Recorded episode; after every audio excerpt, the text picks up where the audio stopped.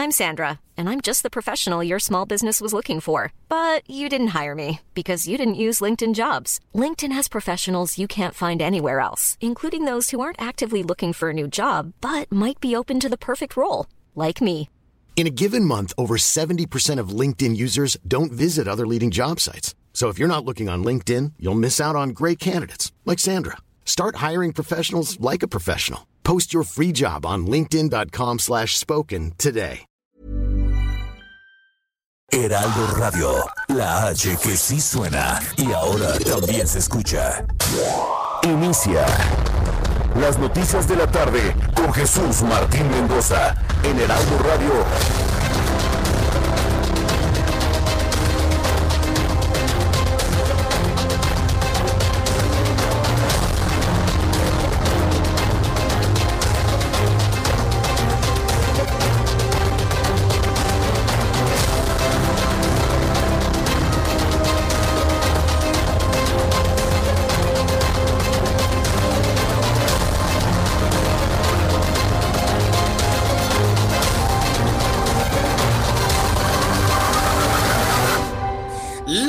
Tarde en punto, hora del centro de la República Mexicana. Bienvenidos, muy buenas tardes. Iniciamos el Heraldo Radio de este viernes 27 de noviembre del año 2020. Me da mucho gusto saludarle, bienvenido. Tenemos ya lista toda la información importante de este día. Súbale el volumen a su radio. Le saluda Jesús Martín Mendoza con los asuntos más importantes que han ocurrido hasta este momento en todo el país.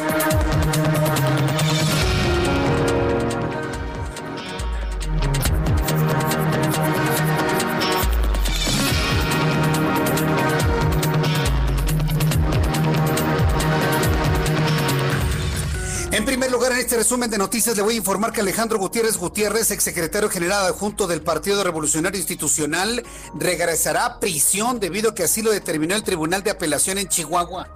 Gutiérrez está acusado de operar desvíos de 246 millones de pesos a campañas electorales en Chihuahua. Bueno, pues le voy a tener todos los detalles de esto más adelante aquí en el Heraldo Radio. También le informo que la Ciudad de México permanecerá una semana más en semáforo naranja. Todos pensábamos, yo en lo personal pensaba, que ya era un hecho que regresábamos al semáforo de color rojo. Y es que la situación en la capital de la República, al igual que en otras partes del país, ha sido de pronóstico reservado. Muy difícil, sobre todo por el incremento, sobre todo en las hospitalizaciones, asunto que ha reconocido en su momento Claudia Sheinbaum, jefa de gobierno de la Ciudad de México. Bueno, pues Claudia Sheinbaum informó que la Ciudad de México permanecerá una semana más en semáforo naranja, aunque las autoridades anunciaron que está en una alerta al límite, así se calificó. Estamos en semáforo naranja con alerta al límite de regresar al color rojo. Esto fue lo que dijo la jefa de gobierno. Y han crecido las hospitalizaciones. Y estamos igual que la semana pasada en semáforo naranja con una alerta que le llamamos al límite del semáforo rojo. Estamos hoy en 4.886 hospitalizaciones. En el caso del Valle de México, esto incluye 22 millones de habitantes. Incluye 22 millones de habitantes, está informando la jefa de gobierno de la Ciudad de México, Claudia Sheinbaum. Una situación que verdaderamente preocupa a todos y bueno, pues ya le tendré detalles aquí en el Heraldo Radio. Informó también que un juez federal negó una suspensión definitiva al ex oficial mayor de Sedesol y Sedatu, Emilio Cebadúa, por lo que la orden de aprehensión en su contra cobra validez de nuevo. Le voy a tener todos los detalles de esto más adelante aquí en el Heraldo Radio. El presidente de este país, Andrés Manuel López Obrador, anunció que propondrá una reforma legal e incluso constitucional para establecer de manera permanente los beneficios fiscales que ha otorgado a su administración en la frontera del país. Le voy a repetir esto, súbale el volumen a su radio. López Obrador, quien trabaja como presidente de México, anunció que va a proponer una reforma legal, incluso constitucional, para establecer de manera permanente los beneficios fiscales que ha otorgado la administración en la frontera. ¿Qué pasa en la frontera? El IVA no va a ser del 16%, sino del 8%. El impuesto sobre la renta no será del 32%, será del 20%. Entonces, imagínense, este esquema ya se había aprobado en el pasado. y no resultó adecuado, no funcionó nunca. ¿Por qué se establece algo así? Bueno, pues porque quieren que la gente no se pase al otro lado de los Estados Unidos para comprar cosas y se queden en México. Y que se pretende que de Estados Unidos vengan a México y nos dejen dólares. Eso es lo que en principio se cree, pero ya se demostró que no funciona. ¿Sabe por qué? Le voy a decir por qué. Porque a partir del momento en el que se establezca que todo en la frontera, todos los impuestos son más bajos, toda la gente y todos los empresarios, inclusive hasta yo si quiere, vamos a buscar un domicilio fiscal en la frontera, un domicilio fiscal en Tijuana. Y ya con eso pagaré IVA del 8% y con eso pagaré solamente el 20% de impuestos sobre la renta. ¿Cómo la ve? Así de fácil se le da la vuelta a este tipo de ideas ya probadas y que no han funcionado. No funciona en el país la discriminación de los mexicanos. No tienen por qué unos pagar más y otros tienen que pagar menos. Todos debemos pagar lo mismo. Y bueno, pues se van a dar cuenta en el camino de que esto no le va a funcionar. Sin embargo, de esta manera lo anunció el presidente de este país. Un acuerdo para garantizar la seguridad social a los trabajadores agrícolas. Y esto va a ayudar mucho a jornaleros, a quienes vienen a levantar las cosechas a Baja California y van a contar con seguridad social. Esto lo vamos a hacer mañana en San Quintín. Vamos a firmar este acuerdo. Aquí en Mexicali, como se ha expresado, como ha quedado de manifiesto, pues se está haciendo el compromiso de atender el problema de la pesca en el Alto Golfo. Bien, pues esto es lo que dice López Obrador. Más adelante le voy a presentar el audio completo de lo que comentó en su gira por el norte del país. Y bueno, pues compromete ayuda a los jornaleros en el norte. Que alguien le diga al presidente que en el norte del país todo el campo está tecnificado e industrializado. Este argumento no lo debe decir en el norte, que se lo diga a los sembradores de maíz, allá en Morelos, en Oaxaca, en Chiapas, allá en Guerrero, allá donde todavía riegan por inundación en una técnica de hace 1000 años. Allá que les diga eso, allá que les dé el apoyo. En el norte del país, no, hombre, los empresarios, los agroindustriales, allá son agroindustriales, allá no son campesinos ni jornaleros. En el norte del país son agroindustriales. Entonces, como que la brújula no está muy bien ajustada, ¿eh? Pero bueno, ya lo platicaremos también esto en los próximos minutos aquí en el Heraldo Radio. También le informo que un juez federal negó una suspensión definitiva al exoficial mayor de Sedesol y Sedatu, Emilio Cebadúa, por lo que la orden de aprehensión en su contra cobra validez de nuevo. Aunque ande de chivatón, Cebadúa, aunque ande de chiva loca. Bueno, pues ahí definitivamente le van a caer, aunque él esté prometiendo echar de cabeza a quienes vean para que no lo metan al bote. Más adelante también les voy a tener todos los detalles de lo que ha determinado este juez que le ha negado esta suspensión definitiva. Por lo tanto, pues andan persiguiendo a un hombre que anda a salto de mata. El presidente de este país, López Obrador, va también a proponer una reforma legal, incluso constitucional, para establecer, estos beneficios en la frontera norte del país. Le informo también que el Partido Verde Ecologista nombró por primera vez en su historia a una mujer como una nueva dirigente nacional. Ahora Karen Castrejón asumirá la dirigencia del Partido Verde Ecologista. Diversas asociaciones de tortilleros, vamos a hablar de tortillas también, fueron advertidos por la Comisión Federal de Competencia Económica que es contra la ley ponerse de acuerdo para manipular los precios del kilo de la tortilla. De realizarse aumentos por consensos habrá multas hasta sanciones penales. Le voy a decir cuál es la mejor sanción que usted y yo podemos hacer. Si un tortillero le vende las tortillas a un precio que no es debido, no les compre. No le compre tortillas a quien abusa del precio. Mire, no le va a pasar nada a usted si no come tortillas en una semana. Lo peor que le puede pasar es bajar de peso, ¿eh? Lo peor que le puede pasar es bajar sus índices glucémicos. Lo peor que le puede pasar es controlar mejor su diabetes. Así que si no come usted tortillas en una semana, en 2 semanas, no le pasa nada, ¿eh? Al contrario. su cuerpo se lo va a agradecer. Y en consecuencia le damos una lección al tortillero abusivo, que se le pudre el maíz, que se le pudren las tortillas, que se le hagan duras. Y ese es el mejor castigo que puede tener un abusivo comerciante, que la gente no le compre. Y lo digo abiertamente a nivel nacional. Si usted se encuentra con un comerciante abusivo de lo que sea, no le compren. Pónganse de acuerdo todos los vecinos para que se les pudra lo que quieren vender caro.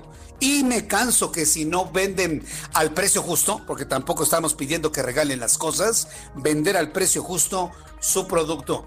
Es el mejor castigo que podemos hacer, no comprarles a los abusivos. Le informo también que la Casa Real de España informó que el rey Felipe VI dio negativo en el examen de coronavirus que se aplicó hace unos días atrás, pero seguirá cumpliendo con el plazo de los 2 días de cuarentena preventiva, los que le faltan, por supuesto.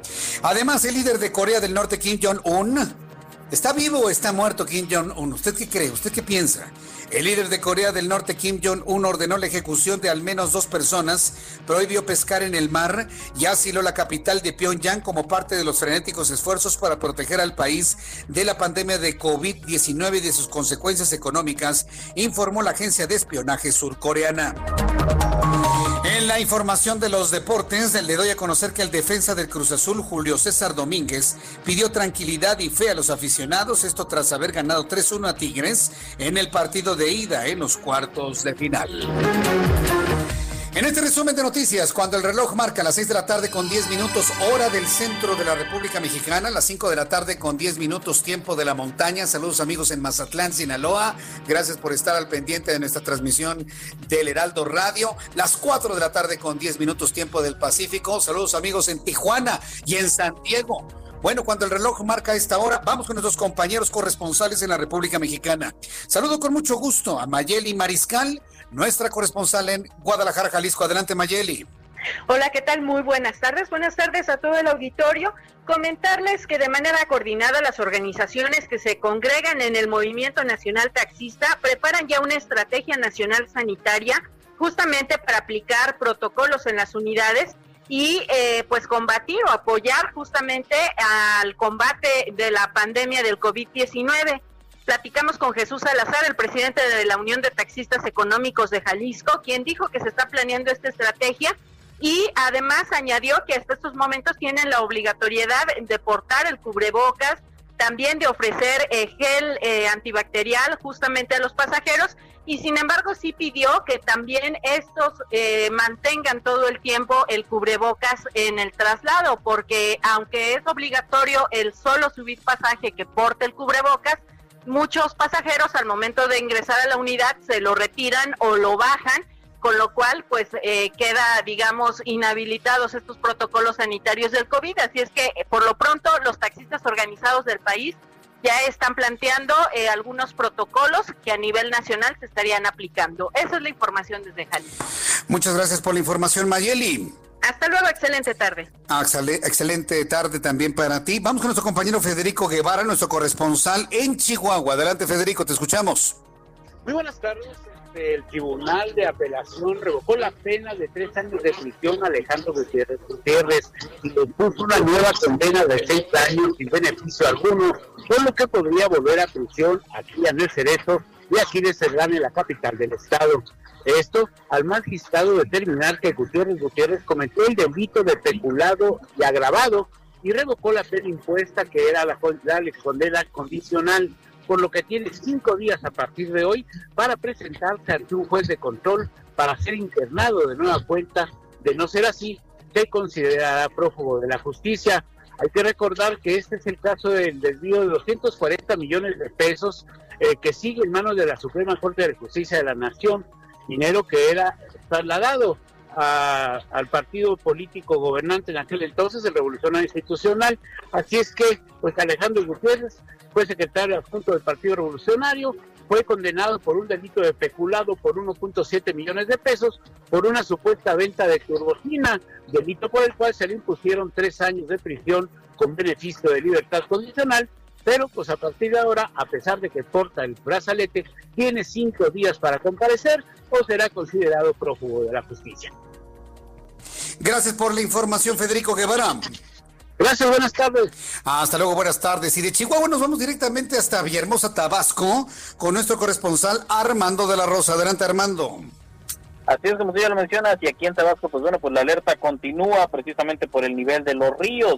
Y es que precisamente ahora la amenaza es por el río Usumacinta, y es que de acuerdo al reporte de Protección Civil del Estado, este afluente se encuentra a un 136% de su capacidad, es decir, ya superó sus registros históricos, está demasiado elevado, son 136% de capacidad que tiene este río, lo cual está afectando a los municipios de Tenosique, Balancán, Emiliano Zapata, Jonuta y Cenza, por lo cual las autoridades continúan en alerta y continúan monitoreando las comunidades ribereñas que fueron inundadas. Y es que hay que mencionar que el Estado de Tabasco ha sufrido en otros municipios más por el desbordamiento tanto del río Grijalva, el río Puxcatán y el río Mezcalapa, los cuales por fortuna ya bajaron de nivel, pero en el caso de este río, del río Usumacinta, que viene desde el vecino país de Guatemala, sigue afectando a las comunidades. Este es el reporte.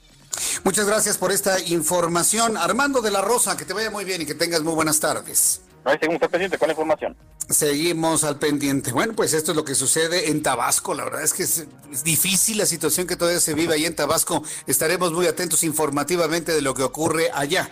Vamos con nuestros compañeros reporteros urbanos, periodistas especializados en información de ciudad. Alan Rodríguez, ¿en dónde te ubicas? Adelante, Alan. Jesús Martín, muy buenas tardes. Nos encontramos en estos momentos en la alcaldía de Coyoacán, donde pues bueno se registró un hecho bastante lamentable, y es que un hombre de aproximadamente 60 años de edad se quitó la vida con un arma de fuego. Se trata de un revólver calibre 38, el cual accionó en su propia contra, quedando sin vida en la zona de los jardines de la alcaldía de Coyoacán, en el centro de este lugar. Inmediatamente personal de la policía capitalina acudió al lugar de los hechos y resguardaron la escena en espera de los servicios periciales por parte de la Fiscalía General de Justicia de la Ciudad de México. Se desconocen las causas que orillaron a esta persona a cometer este acto, y pues bueno, cabe destacar que en estos momentos y debido a la situación de pandemia que se presenta en la Ciudad de México, autoridades de la alcaldía de Coyoacán habían prohibido el paso, lo habían restringido completamente a la zona de los jardines. Sin embargo, este hombre de identidad desconocida logró colarse para quitarse la vida en esta zona. Por lo pronto, Jesús Martín, es el reporte, el cuerpo ya fue retirado. Bien, gracias por la información, Alan. Estamos al pendiente. Hasta luego, qué noticias. Le recuerdo que estamos en YouTube, en el canal Jesús Martín MX, para usted que me escuche en la República Mexicana.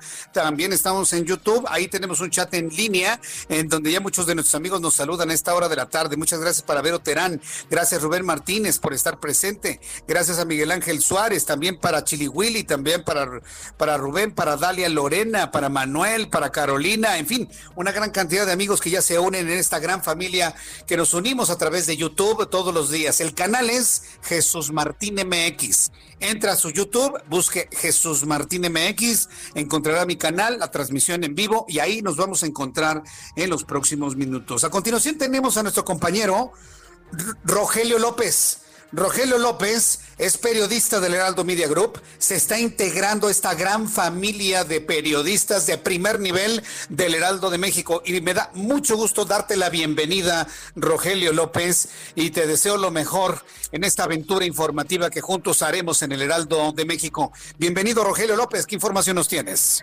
Muchísimas gracias, Jesús Martínez, un placer saludarte a ti y a todo el auditorio, y bueno, pues estamos nosotros justo en lo que son las inmediaciones de la colonia Portales. Sobre el eje central, Lázaro Cárdenas tiene bastante carga para nuestros amigos que vienen procedente de lo que es el eje 8 Churubusco. De ahí vamos a poder avanzar sin mayor contratiempo hacia lo que es el eje 5 Sur, la avenida Eugenia. Aquí hay que tener mucho cuidado, por favor, ya que tenemos bastante tránsito de lo que es peatones que van saliendo de las diferentes trabajos, instalaciones de esta zona. Así también vamos a poder avanzar directamente hacia lo que es la zona centro, justamente en la avenida Reservando vamos a encontrar bastante carga vehicular, por lo que hay que tener mucha paciencia en esta zona para poder así avanzar poco a poco hacia la zona centro de la ciudad. También te comento que sobre lo que es la calzada de Tlalpan, dirección hacia el sur, vamos a encontrar ya bastante carga vehicular para nuestros amigos que vienen procedentes de la zona centro, justo hacia lo que es la avenida Río Churubusco. Aquí vamos a tener algunos problemas ya que tenemos un vehículo descompuesto sobre lo que es la extrema izquierda. hay que tener mucha precaución para circular y bueno, es viernes, Jesús Martín, y vamos a tener problemas viales a pesar de esta pandemia. Tienes toda la razón, los viernes y ya con pandemia y ante la normalidad que se generaliza en todos lados, vaya viernes que hemos tenido los últimos. Muchas gracias, Rogelio López, estamos en contacto a lo largo de este programa de noticias y nuevamente celebro tu integración en nuestro equipo, te deseo lo mejor en esta labor profesional y pues bienvenido a nuestra familia, bienvenido a nuestra casa. Muchas gracias, Rogelio López, nos comunicamos. Muchísimas gracias, Jesús Martín, y estamos a la orden. Perfecto, gracias. Rogelio López, que se integra al equipo de reporteros urbanos, que son periodistas especializados en información de ciudad. Nadie más como el Heraldo Radio tiene esta potencia de presencia en toda la República Mexicana, incluyendo también a nuestros corresponsales. Ya son las 6:19 p.m, hora del centro de la República Mexicana. Y bueno, pues vamos a escuchar a nuestro compañero Abraham Arriola, que como todos los días nos informa lo que ha sucedido un día como hoy, en este caso es 27 de noviembre, en México, el mundo y la historia. Adelante, Abraham. Amigos, bienvenidos. Esto es un día como hoy en la historia, 27 de noviembre. 1895, Alfred Nobel dispone en su testamento que las rentas de su fortuna se distribuyan en los 5 premios Nobel originales, o sea, los primeritos 5 premios. En 1911 se eleva precepto constitucional el principio de no reelección, que prohíbe la reelección del presidente y del vicepresidente de la República. En 1916, inician en Querétaro las sesiones del Congreso Constituyente. Y para finalizar, en España se celebra el Día del Maestro, mientras que en Argentina se celebra el Día del Trabajador Previsional. Amigos, hasta aquí. Esto fue un día como hoy en la historia. Muchas gracias. Muchas gracias, Abraham. Muchas gracias, Abraham Arriola, por las efemérides del día de hoy, recordarnos lo que sucedía un día como hoy en varios puntos de nuestra historia. Muchas gracias, estimado Abraham. Ya son las 6:21 p.m, hora del centro de la República Mexicana. Vamos a revisar las condiciones meteorológicas para las próximas horas. El Servicio Meteorológico Nacional está revisando de manera puntual todo lo que se prevé para el centro sur, sureste de la República Mexicana, por supuesto por el norte, porque usted sabe, el norte es la puerta de entrada de los famosos frentes fríos. Tenemos el frente frío número 17 y un canal de baja presión, en donde se pronostican temperaturas máximas que van de entre 35 y 40 grados Celsius en Nayarit, en Michoacán, en Guerrero, viento con rachas hasta de 70 kilómetros en Baja California, es decir, Baja California Norte, Baja California Sur, en toda esta franja. En el pronóstico del tiempo que da a conocer el Servicio Meteorológico Nacional, que depende de la CONAGUA, de la Comisión Nacional del Agua, se informa que durante esta noche y madrugada el frente frío número 17, fíjese, todavía no empezamos el invierno propiamente dicho empieza el próximo 21 de diciembre, es decir, todavía falta un mes para que empiece el invierno, estamos en otoño, pero ya llevamos 17 frentes fríos y ya llevamos entre 3 y 4 tormentas invernales.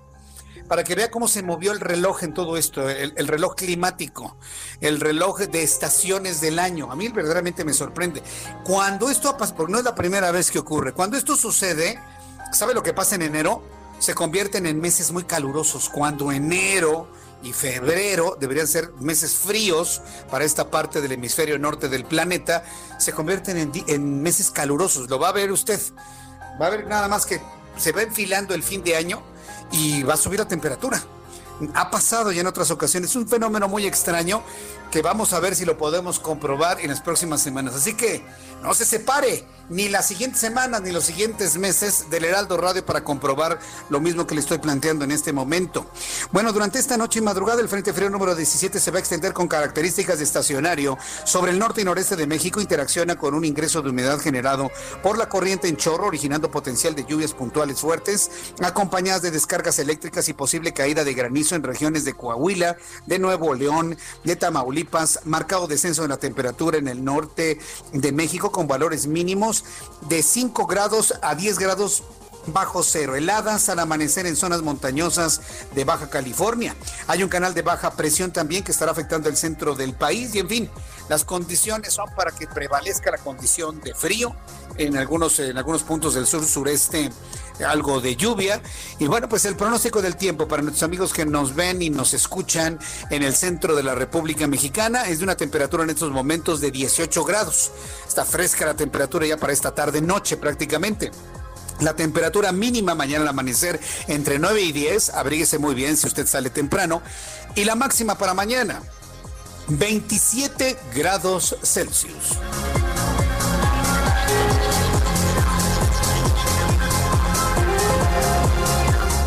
Ya son las 6 de la tarde con 24 minutos, las 6 de la tarde con 25 minutos ya en este momento. Vamos a ir a los anuncios y de regreso con toda la información importante de este día. Hoy ha sido un día que en el argot periodístico decimos con poca información, ha sido un día flojo en información, pero le voy a tener lo más destacado, sobre todo lo del juez que ha negado un amparo contra Emilio Cebadúa. Mensajes y regreso con esto, Heraldo Radio. Escuchas a Jesús Martín Mendoza con las noticias de la tarde por Heraldo Radio, una estación de Heraldo Media Group. Heraldo Radio.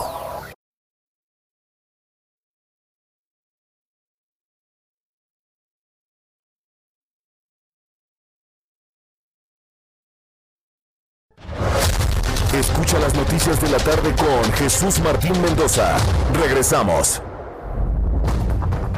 ¿Qué tal, amigos? Qué gusto saludarlos. De acuerdo con la Canirac, las fonditas, taquerías y torterías, esos pequeños espacios de la industria restaurantera, representan el 95% de los negocios de comida en el país y son uno de los sectores más golpeados por la pandemia.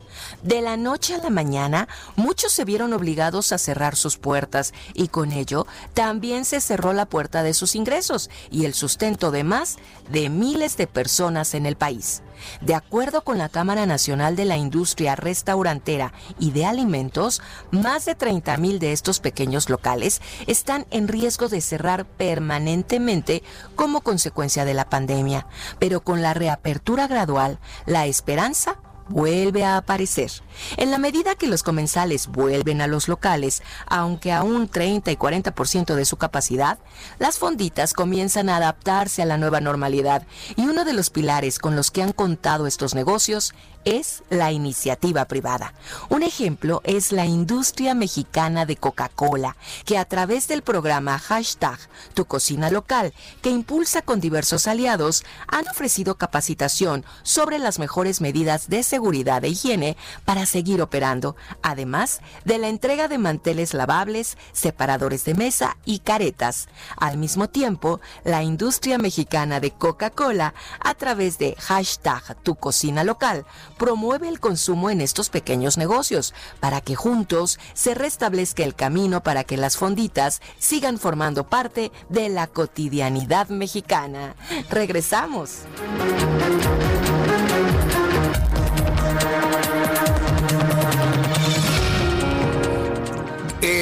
Continuamos con la información aquí en el Heraldo Radio y quiero enviarle un caluroso saludo a nuestros amigos de Industria Mexicana Coca-Cola. A lo largo de estos programas, usted va a escuchar de nuestros amigos de Industria Mexicana Coca-Cola una serie de mensajes que nos muestran pues, la responsabilidad social de la empresa, los compromisos que han asumido, los compromisos que ya hacen y sobre todo el trabajo paralelo, además de la producción de sus productos, que no nada más es el refresco. Debo decirle que Industria Mexicana Coca-Cola es una empresa de bebidas. ¿Sí sabía que los helados Santa Clara son de ellos? Por ejemplo, ¿no? Sí sabía que el agua Ciel es de ellos y así una serie de productos que están también relacionados con una buena salud, los yogures hay también, en fin, hay una gran cantidad de productos que está presentando Industria Mexicana Coca-Cola para no quedarnos que esta empresa que es mexicana, aunque el nombre y el origen del refresco sea estadounidense, es una empresa mexicana que le da trabajo a mexicanos, no nada más se centra en producir un refresco, para nada, en absoluto. Es una empresa que produce una gran cantidad de productos y muchos reconocidos por su valor saludable. Y me refiero al agua y me refiero a todos los productos lácteos de una gran calidad. En fin, ya tendré oportunidad de entrevistar a algunos amigos de Industria Mexicana Coca-Cola para que conozca la entraña de la empresa, para que usted sepa lo que están haciendo.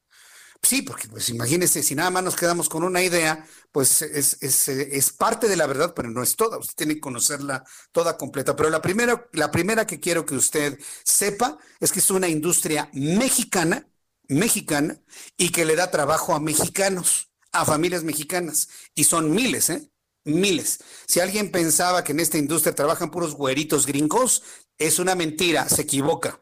Trabajan mexicanos, familias mexicanas, y les dan la posibilidad de tener una vida digna con los salarios que ganan. Entonces, es un asunto importante que ya estaremos platicando sobre esto. Bien, cuando son las 6:33 p.m, las 6:33 p.m, tiempo del centro de México, bueno, pues le informo lo que hoy ha sido noticia. ¿Se acuerdan ustedes del señor Emilio Cebadúa? A mí, la verdad, me ha sorprendido cómo el hombre en cuestión, el señor Cebadúa, su imagen se ha derrumbado. Era un analista, era un hombre confiable, era en el pasado, y ahora está en unos escándalos propios de barandilla, propios de otro nivel de cosas, la verdad. El juez tercero de distrito con residencia en el estado de Chiapas, Felipe Cifuentes, negó el amparo a Emilio Cebadúa, exoficial mayor de la Secretaría de Desarrollo Social, contra la orden de captura que emitió la Subprocuraduría Especializada en Investigación contra Delincuencia Organizada, la SEIDO. El juez estimó que los cargos que enfrenta Emilio Cebadúa son graves y ameritan la prisión, al menos preventiva en este momento, por lo que no procedió al amparo, por lo que la Fiscalía General de la República puede proceder en su contra en cualquier momento. ¿Esto qué significa? Que el largo brazo de la ley lo va a alcanzar y lo van a agarrar y lo van a encerrar y vamos a ver su foto en los periódicos, tras las rejas, si es que no se ha pelado a otra parte del mundo. Sí digo pelado porque es lo que hacen, se pelan. Se vuelven ojos de hormiga, le piden ahí a un cuate, oye, préstame un cuartito de azotea allá en Tel Aviv, ¿no? O en Sudáfrica, préstame tu cuartito, o aunque sea la casita del perro, ¿no? En Reino Unido, ya se van, allá se esconden, para que no les alcance la ley, ¿no? Entonces, bueno, pues por lo menos está viva la orden de aprehensión en contra de Emilio Cebadúa, por lo que la Fiscalía General de la República puede proceder en su contra y a su detención en cualquier momento. Mire, este hombre ya no está en México. Sí, por favor, todos huyen, todos se van a vivir a la luna. Entonces, ¿cuál es el siguiente capítulo de esta historia? Que la Fiscalía General de la República le va a pedir ayuda a Interpol para que se genere una ficha roja y buscar al señor Cebadúa en algunas partes del país y del mundo, quiero decir, del mundo. Sí, para buscarlo en algún rinconcito del mundo. Porque usted cree que está en México. A ver, ¿quién levanta la mano pensando que está en México? No podemos ser tan ingenuos. Señor, no está aquí. Por supuesto. Una ministra de la Suprema Corte de Justicia rechazó ordenar al gobierno federal que retome las mesas de seguridad con el gobierno de Chihuahua. Esto lo determinó una ministra de la Suprema Corte de Justicia. En septiembre, en medio del conflicto de entrega de agua a los Estados Unidos, el gobierno federal decidió abandonar las reuniones diarias con autoridades estatales en las que se delineaban estrategias coordinadas en materia de seguridad. Desde entonces, el Ejército y la Guardia Nacional continúan sesionando todos los días en la región militar, pero sin la presencia de autoridades de Chihuahua. Eso fue lo que trascendió el día de hoy. Vamos a ver, siempre atentos a la información que se genera en Chihuahua y del gobernador Javier Corral. Ya que estamos hablando del norte del país y de la zona fronteriza, miren, estas son de las pocas veces, muy pocas, que en la mañanera se genera algo que valga la pena retomarlo a esta hora de la tarde. Porque en realidad es difícil encontrar alguna nota que valga la pena para retomarse 12, 13 horas después. El presidente de la República, Andrés Manuel López Obrador, firmó hoy viernes un decreto, acuérdense que la capacidad de decretos del presidente para que se haga sin necesidad de pasar por el legislativo. Firmó un decreto con el cual la frontera sur del país contará con una zona libre homóloga a la de la frontera norte. Además de que Chetumal se volverá una zona franca. Las medidas implican beneficios fiscales como la reducción del ISR del 30 al 20%, reducir el IVA del 16 al 8%, así como estímulos para reducir los precios de la gasolina mediante el IEPS, mismas que entrarán en vigor en la frontera sur el 1 de enero de 2021. Estas medidas se aplicarán en los 22 municipios fronterizos de la frontera sur y alcanzarán a Chetumal, que tendrá algunas exenciones adicionales. Entonces, así como sucede en la frontera norte, en la frontera sur también habrá, pues, discriminación.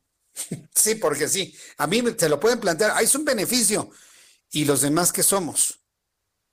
Y la parte verdaderamente productiva que está en el país, en el centro del país, ¿qué beneficios nos van a dar? Le puedo asegurar que más de uno va a buscar domicilio fiscal en el norte o en el sur del país para pagar menos impuestos. ¿Y eso en qué va a resultar? En una menor recaudación. Eso lo supo en su momento Fox, eso lo supo en su momento Felipe Calderón y hasta Enrique Peña Nieto, y por eso se homologó todo el país con la misma tasa impositiva. Hoy López Obrador vuelve al pasado. Déjenlo que se dé cuenta solito. Cuando vea que no alcanzan los niveles de recaudación, ¿por qué no hay tan, por qué no hay dinero? Ay, presidente, pues es que usted bajó el impuesto sobre la renta en el sur y pues teníamos 10 millones en el sur y ahora ya son 30 millones. ¿Pero cómo? Ah, pues es que estamos viendo los domicilios fiscales. Entonces yo no entiendo por qué no hay asesores que le digan al presidente lo que puede ocurrir con una situación así. Estamos en el país más evasor de impuestos. Todo el mundo anda buscando la forma de pagar menos impuestos y se los pone, el presidente se los pone en charola de plata. No, eso ya se comprobó en el pasado que no funciona. Pero bueno, vamos a dejar que ellos mismos se den cuenta. Estas medidas, como le digo, aplican en 22 municipios fronterizos de la frontera sur y alcanzarán a Chetumal, que tendrán algunas exenciones adicionales. En más de lo que dijo hoy el presidente de la República, luego de firmar el decreto para extender hasta 2024 la zona libre en la frontera norte, el presidente afirmó que se buscará que se convierta en ley y elevarlo a rango constitucional. En Mexicali, Baja California, dijo que los apoyos fiscales en la frontera norte se extenderán hasta finales del sexenio porque ha resultado benéfico para la ciudadanía y el sector empresarial. Acompañado del gobernador morenista Jaime Bonilla y de integrantes de su gabinete, destacó que los municipios fronterizos de 6 estados, los estímulos fiscales son aumento al salario mínimo, reducción del IVA y el ISR, así como el subsidio a los combustibles, con lo que se podrá comprar gasolina más barata, ya que el litro en Mexicali estaba en 16 pesos y el resto del país en 18 en promedio. Esto que usted va a escuchar, con todo lo que le acabo de decir, se lo voy a decir como es. No es otra cosa más que una gira de campaña electoral en favor de Morena para el año 2021. Un acuerdo para garantizar la seguridad social a los trabajadores.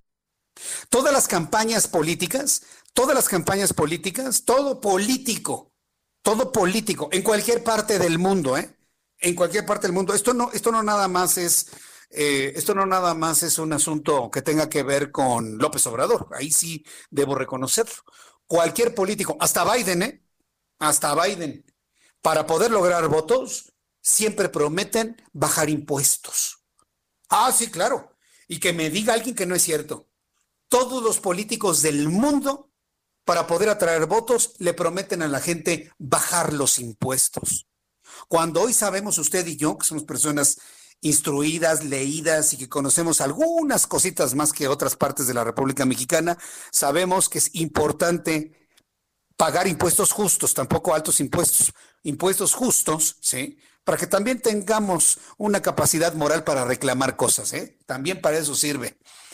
Pero bueno, pues bajan los impuestos como un acto de campaña. Bajo el precio de la gasolina. Recuerde que López Obrador no baja el precio de la gasolina. Lo baja esta relación entre el precio internacional del petróleo y la cotización del peso y el dólar. Que no les engañen. Para el esquema que quedó de la reforma energética que dejó Enrique Peña Nieto, el precio de la gasolina se regula por el precio internacional del petróleo y por la cotización del dólar contra nuestra moneda. No lo baja el presidente por decreto, Ojo, Sí, porque en campañas, mire, hay algunos que dicen hasta lo increíble. Ahora sí, vamos a escuchar lo que dijo el presidente de la República esta mañana. Un acuerdo para garantizar la seguridad social a los trabajadores agrícolas. Y esto va a ayudar mucho a jornaleros, a quienes vienen a levantar las cosechas a Baja California y van a contar con seguridad social. Esto lo vamos a hacer mañana en San Quintín. Vamos a firmar este acuerdo. Aquí en Mexicali, como se ha expresado, como ha quedado de manifiesto, pues se está haciendo el compromiso de atender el problema de la pesca en el Alto Golfo de California. Bien, lo que comentó el presidente Andrés Manuel López Obrador en su visita a Mexicali, hoy acompañado con Jaime Bonilla, el gobernador constitucional de Baja California. Y bueno, pues ahí estuvieron sus comentarios. Yo he visto que en Baja California, bueno, en el norte del país, hay una gran tecnificación en el campo. Y bueno, pues esperemos que este mismo discurso en favor de jornaleros pues se haga también, sobre todo en el sur de la República Mexicana. Bueno, pues hasta aquí la información que hoy sí, mire, valió la pena destacar algún asunto del presidente de la República el día de hoy. En otro asunto que también tiene que ver con la política, debe saber usted que Karen Castrejón, a lo mejor el nombre no le dice nada, pero a partir del día de hoy la vamos a conocer como la nueva dirigente del Partido Verde Ecologista. Una mujer se eleva como la dirigente del Partido Verde Ecologista de México. Con esto, Karen Castrejón se convierte en la primera mujer en dirigir este partido político, el Verde Ecologista.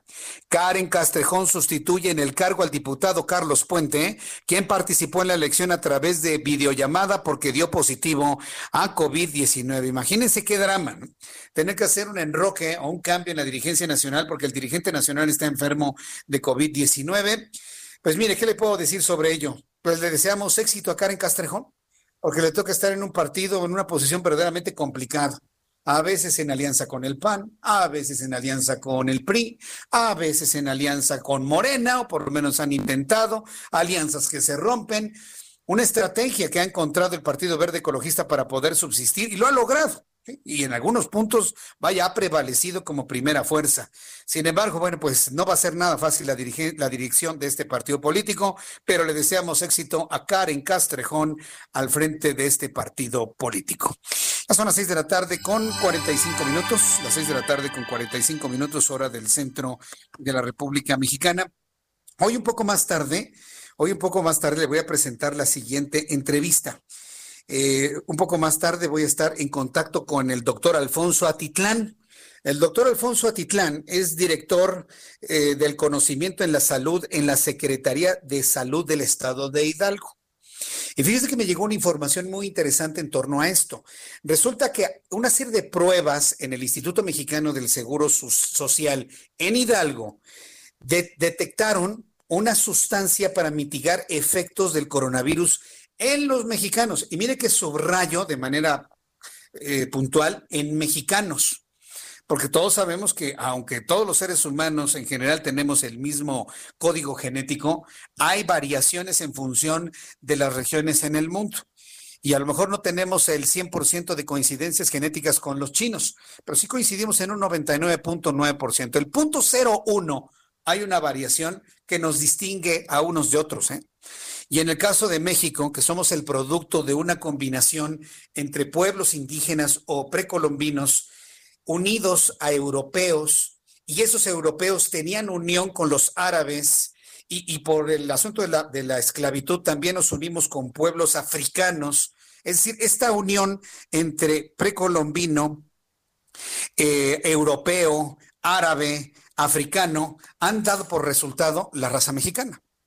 Y tenemos una condición genética muy específica. Ya le platicaba hace algunos meses y años que nuestra condición genética nos vuelve muy sensibles a los carbohidratos. Esto lo platicaba con el director del Instituto de Ciencias Genómicas en nuestro país en su momento, Gerardo Sánchez, quien decía que, bueno, la condición genética del mexicano nos vuelve susceptibles a los efectos negativos de los carbohidratos, generando acumulación de grasa en abdomen y pecho. Por eso vea luego a muchas personas de origen mexicano, muchos mexicanos, que acumulamos grasa generando una barriga, pero buena, ¿eh? Y es una condición mexicana. Y eso está determinado por la combinación genética que tenemos. Por ejemplo, la obesidad en los Estados Unidos, la gente que genera obesidad en Estados Unidos es una obesidad pareja, ¿no? Hay obesidad en el rostro, en el cuello, en los hombros, en los brazos, en el torso, en el abdomen, en las piernas. La obesidad mexicana es distinta. Se acumula mucha grasa visceral. Esto me lo decía este doctor Gerardo Sánchez. Grasa visceral, grasa subcutánea, pero centrada en el abdomen y en la caja torácica. lo que lo vuelve peligroso precisamente para los órganos como pulmones, corazón e intestinos. El tema es interesantísimo, ¿eh? El tema es interesantísimo. Tenemos en la línea telefónica entonces, bueno, vamos precisamente a platicar ya de una vez con el doctor Alfonso Atitlán, director del Conocimiento en Salud en la Secretaría de Salud de Hidalgo. Doctor Atitlán, me da mucho gusto saludarlo, bienvenido, muy buenas noches. ¿Qué tal? Muy buenas noches, muchas gracias. Un gusto participar con ustedes. Yo le agradezco mucho que nos haya tomado la llamada telefónica. A ver, coméntenos, ¿qué es esto de sustancia para mitigar efectos del coronavirus entre los mexicanos, entre la raza mexicana? ¿Qué es lo que han encontrado, doctor? Bueno, pues hace algunos meses tuvimos la oportunidad de buscando esas alternativas para ayudar en el proceso de atención de esta enfermedad mortal del siglo, el COVID-19, pues encontramos que en Guadalajara se generó una propuesta de un complemento alimenticio denominado Vitadejun y que estaba ya avalado bajo todas las normas de lo que es la Comisión de Riesgos para la Salud, la COFEPRIS, en donde pues se analizó este producto y después hicieron una investigación in vitro en el Centro de Investigaciones Biomédicas de Occidente en Guadalajara, y bueno, pues ya con todas esas, vamos a decirlo, certificaciones preliminares, en el estado de Hidalgo decidimos usarlo para ver si podíamos modular la progresión de la enfermedad en nuestros pacientes, en los hospitales de respuesta inmediata de atención a la COVID-19. Y pues nos encontramos con una grata sorpresa.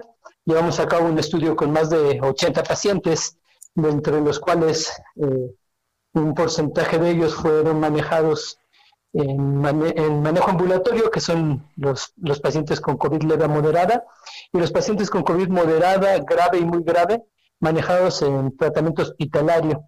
Y gratamente, después de 5 días de usar este producto, el Vitadejun, encontramos que el 58% de los pacientes en manejo ambulatorio registraron una prueba RT-PCR, que es la prueba de gold estándar para el diagnóstico de la enfermedad y que además también permite ver la carga viral en los pacientes. Pues vimos que después de 5 días de la toma de este suplemento, este complemento alimenticio, el Vitadejun, los pacientes se registraron ya con una prueba negativa y con una carga viral, pues, muy por debajo de lo que comúnmente habíamos venido encontrando. Esto quiere decir pues que se les ayudó en un gran porcentaje a reforzar el sistema inmunitario y a responder ante esta enfermedad para evitar ser hospitalizados y complicaciones graves, que es lo que ocurre ya en los pacientes que están hospitalizados, en quienes se registran 35% de los pacientes con una carga viral muy baja, ya también negativos de hecho, y bueno, pues estos pacientes tuvieron una muy buena evolución. Aquí la verdad es que ya me contestó la siguiente pregunta, porque yo le quería preguntar si lo que está generando este beneficio es la sustancia específica de este complemento alimenticio que ustedes experimentaron en Hidalgo, o si este complemento lo que está haciendo es potenciar el sistema inmunológico, y el sistema inmunológico es el que combate de manera más eficiente al virus. Estamos ante esa segunda opción, ¿verdad? Sí, claro, y de hecho, pues esta fórmula de este complemento alimenticio viene enriquecida con varios productos de origen natural, varios elementos de origen natural que han sido probados y de hecho nosotros hicimos una revisión bibliográfica de publicaciones internacionales y nacionales para ver la validez de este producto. No podíamos usar algo que no conocíamos y algo que no supiéramos que iba a traer un beneficio a nuestra población en el estado de Hidalgo. Entonces, al hacer una revisión bibliográfica vimos que la mayoría de sus componentes pues tiene que ver precisamente con reforzar el sistema inmunológico, pero también tiene que ver con atacar la inflamación, atacar a ciertos tipos de virus y además también evitar la entrada de ciertos tipos de virus a las células. Eso fue lo que nos hizo pues tenerlo como una propuesta y evaluarlo. Bien. Oye, doctora, dígame una cosa. Esto evidentemente son pruebas experimentales, pero me queda 1 minuto y medio para terminar la entrevista, pero quiero que me diga qué tan lejos o qué tan cerca estamos para que una sustancia como esta pase a ser parte del tratamiento de cajón para personas ya con el COVID en sintomatología. ¿Qué tan lejos estamos de ello? Bueno, he de decir que esto que hicimos nosotros fue un ensayo clínico controlado, que como ya lo dije es con un grupo de personas pequeño, que nos permiten dar estas conclusiones que son aplicables a la población hidalguense y en estos hospitales donde se realizó el estudio. Pero también he de comentar que lo que vimos es que tiene un gran impacto como mecanismo preventivo. Entonces nosotros ahorita hemos iniciado un estudio de cohorte, que eso quiere decir que vamos a seguir en el tiempo hacia el futuro a un grupo de personas que son médicos y enfermeras de hospitales de atención COVID en el estado de Hidalgo, y son más de 400. Entonces, pues, sí, llevamos más de un mes siguiéndolos, y eso es lo que se espera comprobar, que en un gran número de personas que puede ser preventivo. Bien, le quiero decir una cosa, doctor. Deme la oportunidad de buscarlo en un mes. Y vamos a ver cómo ha evolucionado esto para que me dé algunos avances en cuanto a este tratamiento. Le agradezco mucho su comunicación aquí en el Heraldo Radio. Muchas gracias, doctor Atitlán. Muy buenas noches, al contrario, muchas gracias. Con todo gusto, en un mes volvemos a platicar. Nos volvemos a platicar, gracias. El doctor Atitlán, vamos a los mensajes. Escuchas a Jesús Martín Mendoza con las noticias de la tarde por Heraldo Radio, una estación de Heraldo Media Group. Heraldo Radio.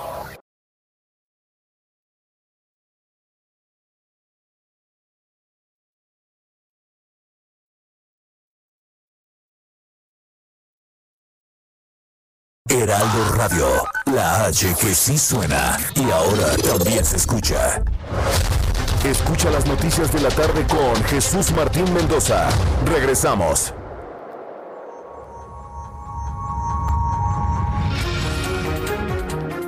Gracias, te platico. El Black Long Weekend ya está aquí en Galerías El Triunfo, con irresistibles descuentos del 20 al 75% en todas nuestras sucursales. En Galerías El Triunfo nunca dejamos de traer grandes novedades para todo tipo de ocasión. Visita cualquiera de nuestras 45 sucursales y conoce los más de 85,000 artículos que tenemos para ti con los mejores descuentos. No olvides, del 20 al 75%. Como escuchaste, del 20 al 75% de descuento. Este Black Long Weekend te vamos a sorprender en Galerías El Triunfo con todos los grandes descuentos y novedades que traemos especialmente para ti. eltriunfo.com.mx, Facebook El Triunfo MX. Aplican restricciones.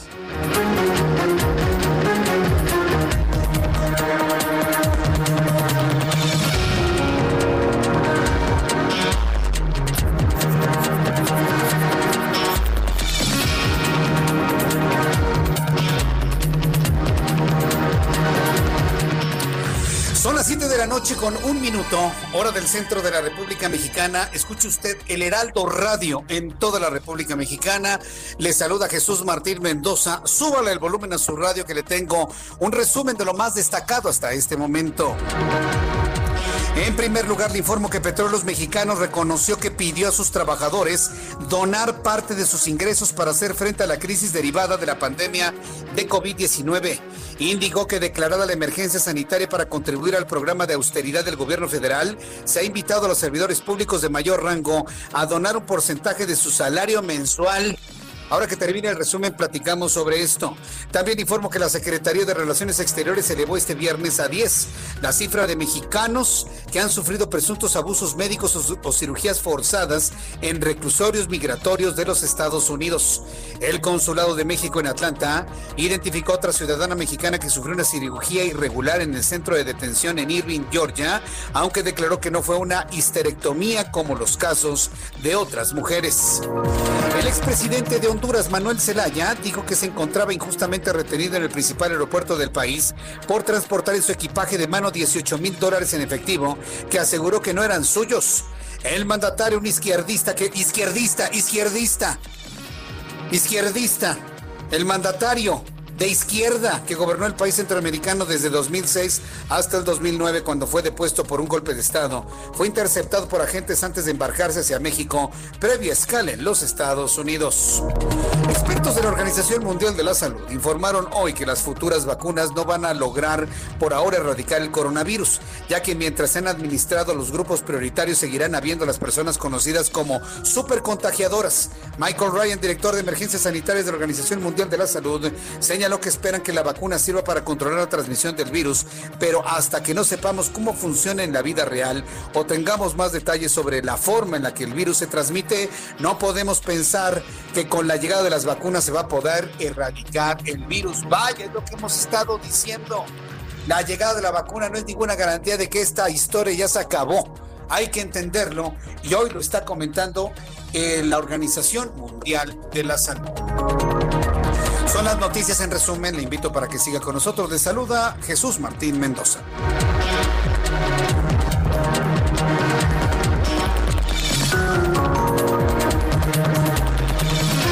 Ya son las 7:03, las 19:03, tiempo del centro de México. Escucha usted el Heraldo Radio en todo el país. Vamos con nuestros compañeros reporteros urbanos. Vamos con Alan Rodríguez. Adelante, Alan, ¿dónde te ubicas? Jesús Martín, amigos, muy buenas noches. Tenemos en estos momentos el reporte de vialidad de la avenida Chapultepec en su tramo entre la avenida Cuauhtémoc hasta el circuito interior, con asentamientos y avance lento en estos momentos en carriles centrales de esta vialidad. En el sentido contrario, desde el cruce de Insurgentes hasta Niños Héroes, encontrará buen desplazamiento. Amigo automovilista, recuerde que esta noche está habilitado el carril reversible sur a norte de circuito interior, con un contraflujo en carriles centrales desde la zona de Ejército Nacional hasta La Raza, para que no le sorprenda y no vaya a tener un accidente. Este sistema implementado por el gobierno de la Ciudad de México se activa desde las 5 de la tarde hasta las 8 de la noche. Todavía le queda una horita para que maneje con precaución en este punto. Es el reporte que tenemos. Muchas gracias por la información, Alan Rodríguez. Continuamos al pendiente, buenas noches. Esta noche con más información del Valle de México, Rogelio López. Adelante, Rogelio. Muchísimas gracias, Jesús Martín. Bueno, pues te comento que vaya viacrucis que se van a llevar nuestros amigos que van hacia la zona de aeropuerto, ya que van a poder avanzar no más de los 15 kilómetros por hora cuando van a hacer alto total. Esto sobre lo que es el viaducto Miguel Alemán, rumbo hacia lo que es el oriente de la ciudad, por lo que hay que tener mucha paciencia, y más le sumamos las obras que se están llevando a cabo aquí justamente en lo que es Galindo y Villa, y lo que es el aeropuerto, y lo que es pues viaducto Miguel Alemán. Pues hay que tener mucha precaución, ya que, bueno, pues está pasando a cuentagotas, y de plano, más de los 20, 30 minutos van a estar parados para poder librar esta zona hacia lo que es Boulevard Aeropuerto. Para nuestros amigos que van hacia la zona de Aragón, hay que usar lo que es el eje 3 y así poder llegar hacia lo que es el distribuidor Eberto Castillo, y así poder librar todo el congestionamiento de lo que es el viaducto o lo que es la zona, todo lo que es Boulevard Aeropuerto. Jesús Martín, una noche complicada en materia de vialidad. ¡Qué barbaridad! Bueno, pues el mensaje es que tengamos paciencia mientras nos desplazamos en la capital de la República. Muchas gracias por esta información, Rogelio López. Muy buenas noches y seguimos pendientes. Seguimos atentos con Rogelio López, con Alan Rodríguez, nuestros compañeros reporteros urbanos en el Valle de México. El reloj marca las 7 de la noche con 6 minutos. JLN Labs, resultados efectivos a tu alcance, presenta.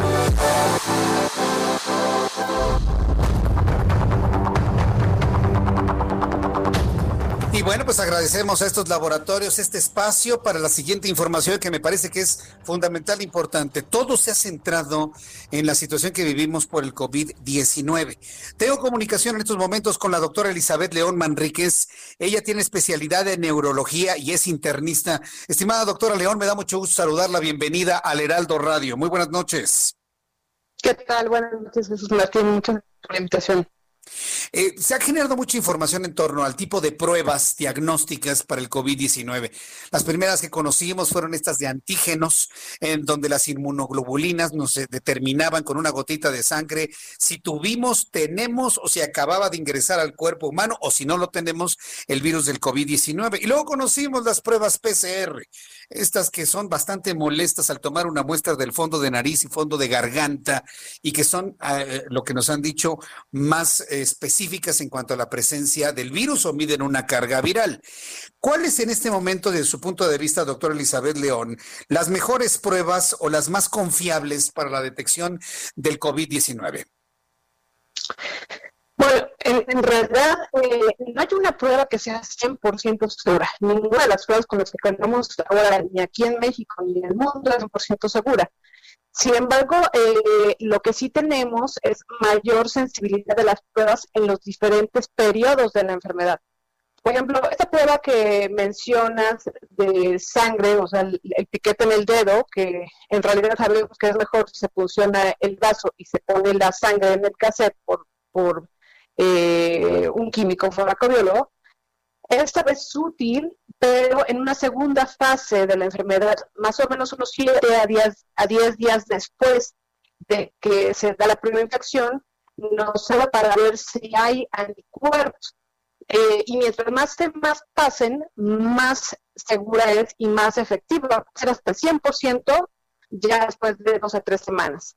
Pero lo que nosotros queremos es un diagnóstico oportuno temprano, ¿no? Un paciente que probablemente no tiene síntomas, pero tuvo un contacto, o que a lo mejor lleva pocos días de inicio de síntomas. En ese momento, la prueba ideal es un PCR, que es un hisopado, este que mencionas que es muy molesto. Y la otra prueba que podemos utilizar es la prueba de antígenos, que son las que recientemente llegaron a México. Ahora bien, entonces, digamos que todas las pruebas tienen una utilidad, pero tienen que aplicarse en algún momento específico y la interpretación es distinta, ¿no es así, doctora? Así es, así es.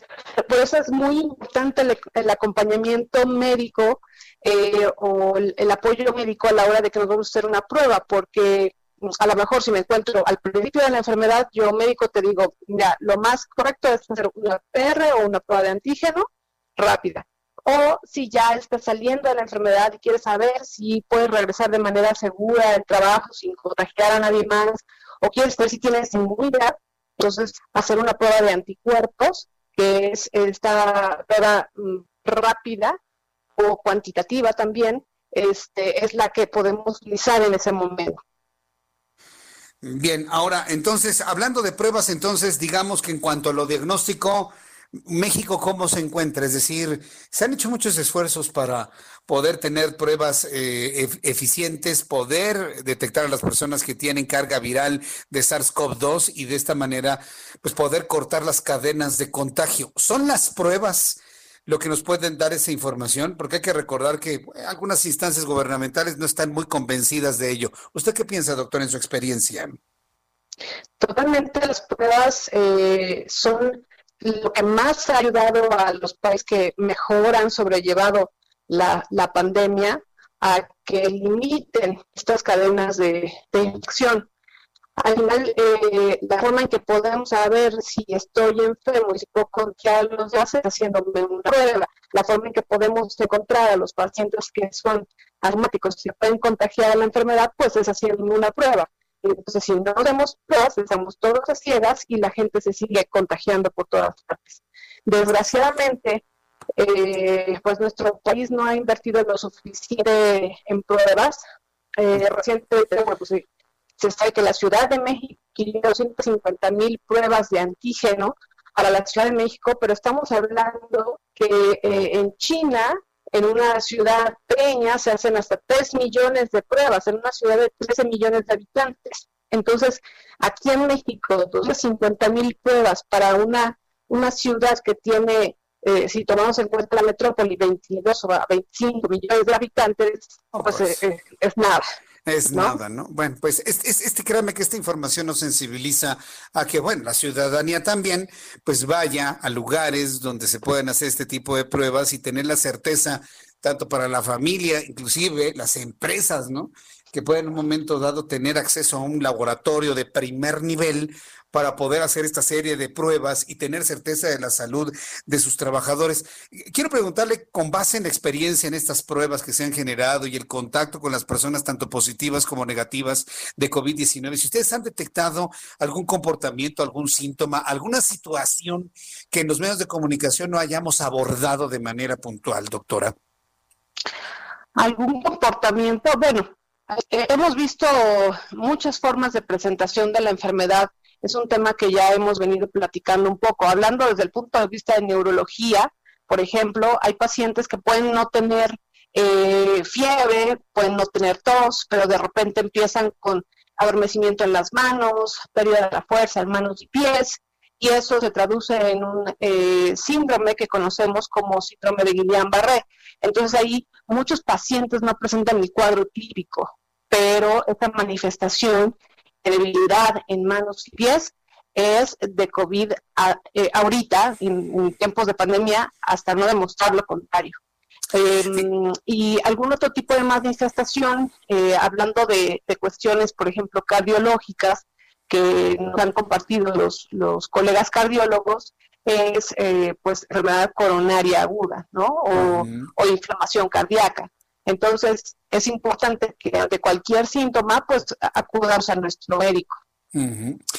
Bien, pues la verdad es que resulta interesante conocer todo lo que ustedes como especialistas han podido detectar en su experiencia en la elaboración de estas pruebas diagnósticas de COVID-19.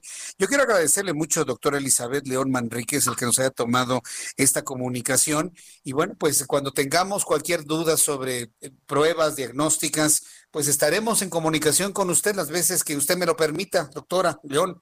Claro que sí, para servirles, claro que sí.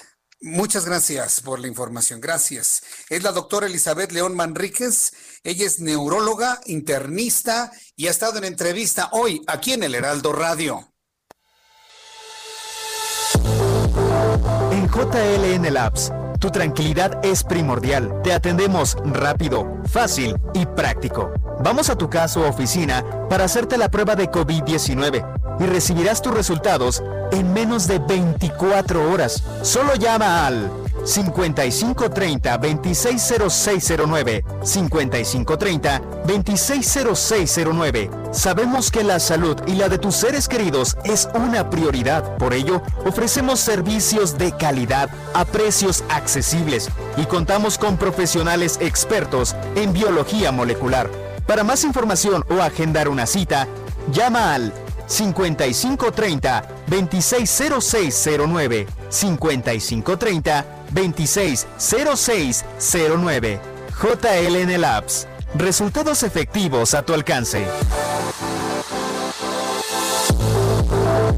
JLN Labs. Vamos a tu casa u oficina. Agenda tu cita al 5530-260609, 5530-260609. Resultados en menos de 24 horas.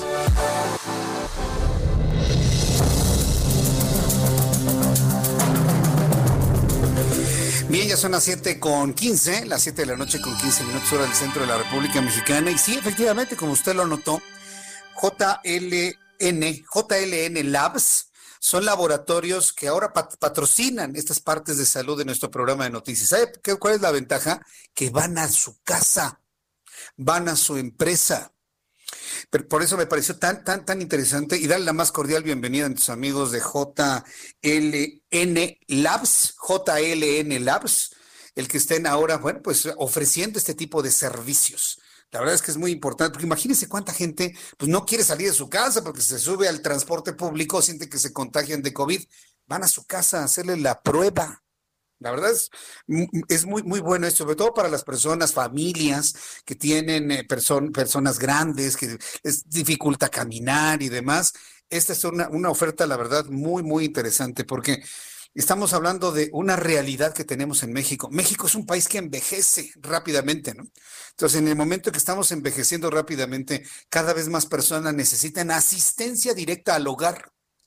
Y esta es la modernidad en cuanto a diagnósticos de laboratorio. Así que, bueno, pues un saludo a nuestros amigos de JLN Labs, que, bueno, pues hacen una presentación en medios de comunicación que me parece muy, muy interesante y muy atendible. 5530-260609.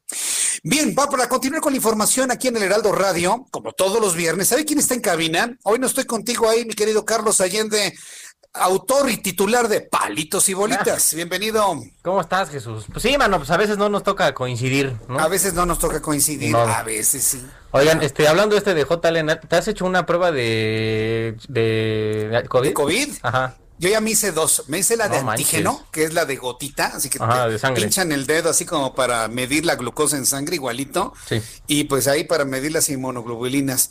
Y ya me hice también la otra, la PCR. No, eso no manches. Se siente que te rascan las ideas, pero bueno. Yo no sé, pero yo sentí que me salía por la nuca la cosa. Oye, luego entiendes cómo momificaban, ¿no? Los egipcios todo el tema de sacarle el cerebro por la nariz. Ya sé cómo vaciaban el cráneo. Sí. Pues por ahí, ¿no? No, tampoco hay que asustar al público. No. La verdad, mira, sí molesta, pero tampoco duele. Sí, pero sí impacta, ¿no? Porque le dice, a ver, inclinen la cabeza y entonces nada más vas sintiendo cómo el algodoncito va entrando. Te meten un Q-tip de 2 metros a la nariz, pero bueno. No duele. Es un poco molesto, pero no duele. En fin. Y también en la garganta toman la muestra a un lado de las amígdalas y en la parte de la campanilla, así te raspan toda esa parte, y ya le ponen sus reactivos y todo lo demás.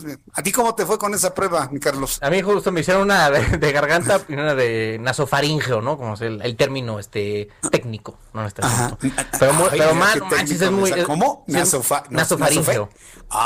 Pero es bastante incómodo. Digo, si necesitan hacerla, ni modo, no. Hasta el momento es la única forma que tenemos de diagnosticar puntualmente un caso de COVID. Pero sí, les vale la pena, pero es un poco incómodo. En fin, no venimos aquí a hablar de qué tan incómodo, cómo fue nuestra experiencia en el tema de... ¿Qué me vas a explicar con palitos y bolitas? Señores, Jesús Livers, estamos hablando del tema de la... de la economía. Sé que para muchos es como empezar a voltear los ojos, ¿no? De no manches, es viernes en la noche, ten piedad, ¿no? Pero es que es importante, mis niños. ¿Por qué? Porque pues estamos todos en el mismo barco. Si este barco se hunde, nos vamos a ir al traste todos juntos. Entonces, el Banco de México esta semana publicó su informe trimestral. ¿De qué estamos hablando en este informe trimestral? Pues da una vista de cómo andamos manejando este barco en aguas tan turbulentas como lo estamos llevando. El presidente tuvo una gran irresponsabilidad esta semana al decir que, oye, no más, rebotamos 12%. Sí, mi hermano, pero venimos de un menos 17 el trimestre anterior, de un menos 1.1 el anterior, y así todos los trimestres que ha tenido completo este gobierno han sido negativos, unos más, unos menos. Pero bueno, el decir que ya vamos de regreso, ¿no? Que estamos dando el rebote, es una falacia, ¿no? Lo que se conoce como falacia de evidencia incompleta.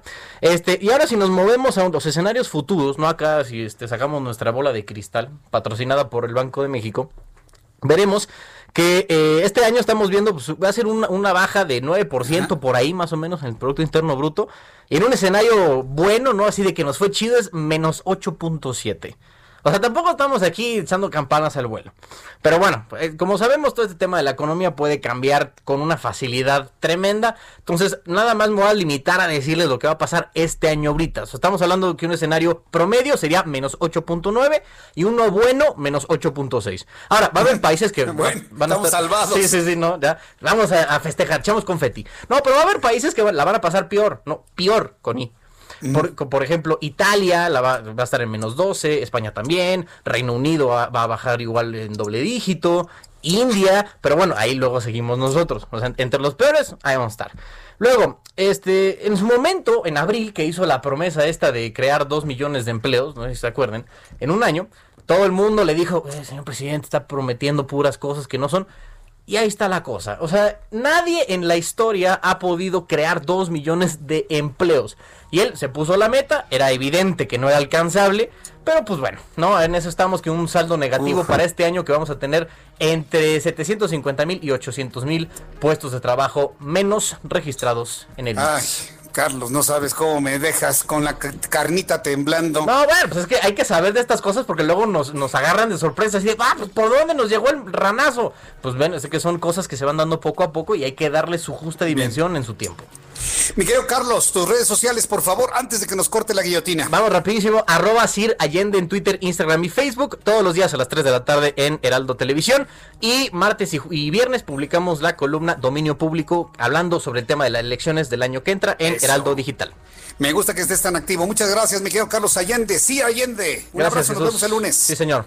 Que te vaya muy bien, hasta luego. Carlos Allende, voy a los anuncios, regreso.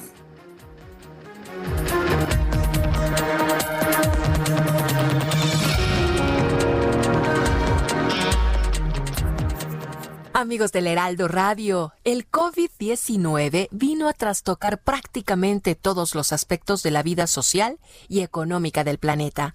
Muchas cadenas productivas se rompieron, colocando en riesgo a los actores de estas, como dueños de tienditas y agricultores mexicanos. Las dificultades logísticas, el distanciamiento social, incremento en costos de producción, provocó una disminución en la cosecha, además del cierre de pequeños negocios, entre otros aspectos de esta cadena productiva que lleva productos desde el campo mexicano hasta nuestras mesas. Y cuando se habla de las tienditas y los pequeños productores del país, la integración es fundamental para el éxito de toda la cadena. José Cacho, vicepresidente de Cadenas Productivas del Consejo Nacional Agropecuario, explica que a través de alianzas con los productores y el gobierno, la industria es el facilitador e implementador que busca integrar y generar beneficios para todos los actores de esta cadena. Ejemplo de ello ha sido la industria mexicana de Coca-Cola, al promover iniciativas para el impulso de cadenas productivas desde distintos ámbitos, no solo con el apoyo a los comercios locales, sino también con la compra de productos mexicanos desde el 2018. La industria mexicana de Coca-Cola ha incrementado en 25% la compra de productos locales, alcanzando una inversión de 18.500 millones de pesos. Con acciones como esta, y a pesar de la pandemia, se sigue manteniendo la cadena productiva, un círculo virtuoso que alimenta familias en el campo, ciudades y a la economía del país. Gracias, continuamos. Escuchas a Jesús Martín Mendoza con las noticias de la tarde por Heraldo Radio, una estación de Heraldo Media Group. Heraldo Radio.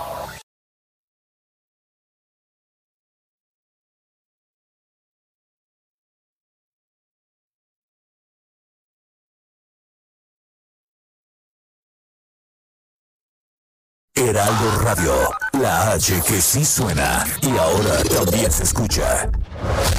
Escucha las noticias de la tarde con Jesús Martín Mendoza. Regresamos. Cibanco, el primer banco verde, le ofrece una tarjeta prepagada, recargable multidivisa llamada Zcash Multicurrency, la cual mantiene saldos independientes entre las 5 divisas, dólar americano, euro, libra esterlina, yen y dólar canadiense. Podrá realizar compras en establecimientos comerciales, compras en línea o retirar efectivo en cajeros automáticos en todo el mundo, sin conversión de tipo de cambio si la moneda de la ciudad en donde la utiliza es la misma divisa que tiene en la tarjeta. Este producto cuenta con 4 variantes: clásica, student, platinum y pink, cada una para diferentes tipos de viajero. No requiere mantener un saldo mínimo. Podrá realizar traspasos de saldos entre divisas, recarga desde la banca móvil y banca electrónica. Es una tarjeta biodegradable. Cuenta con tecnología contactless para mayor seguridad. Si requiere más información, llame al teléfono 5511-03-1220 o al 800-2524-226 o ingrese a www.cibanco.com.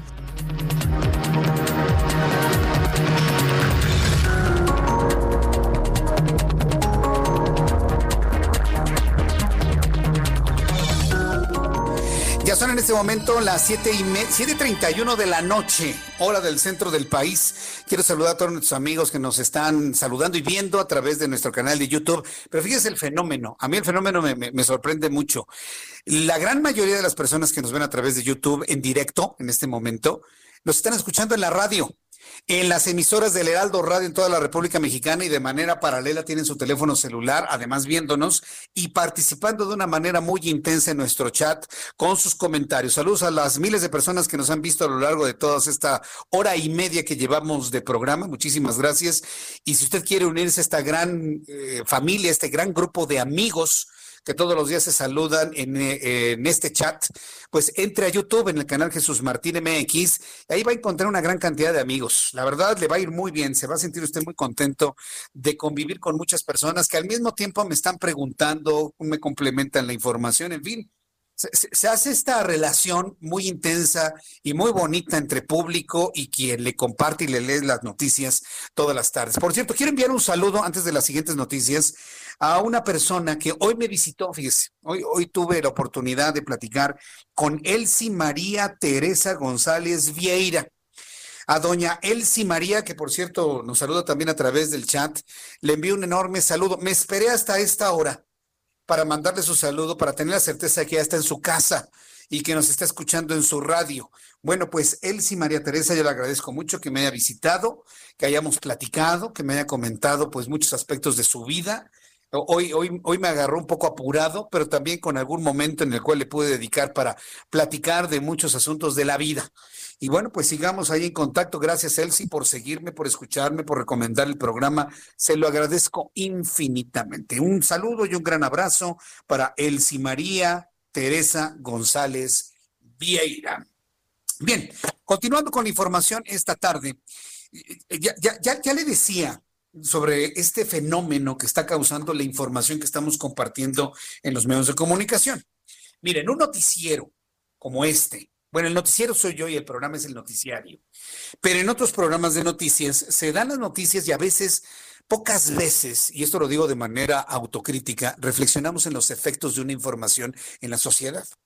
Y por ejemplo, cuando estamos informándoles sobre el porcentaje de efectividad de una vacuna contra el COVID-19 y que le informo de que no nada más hay una, sino al menos hay 4 opciones de vacuna en el país, cuando le doy a conocer que un Marcelo Ebrard, secretario de Relaciones Exteriores y en sus responsabilidades de secretario de Salud, está anunciando que ya antes de que termine el año empezamos con un proceso de vacunación.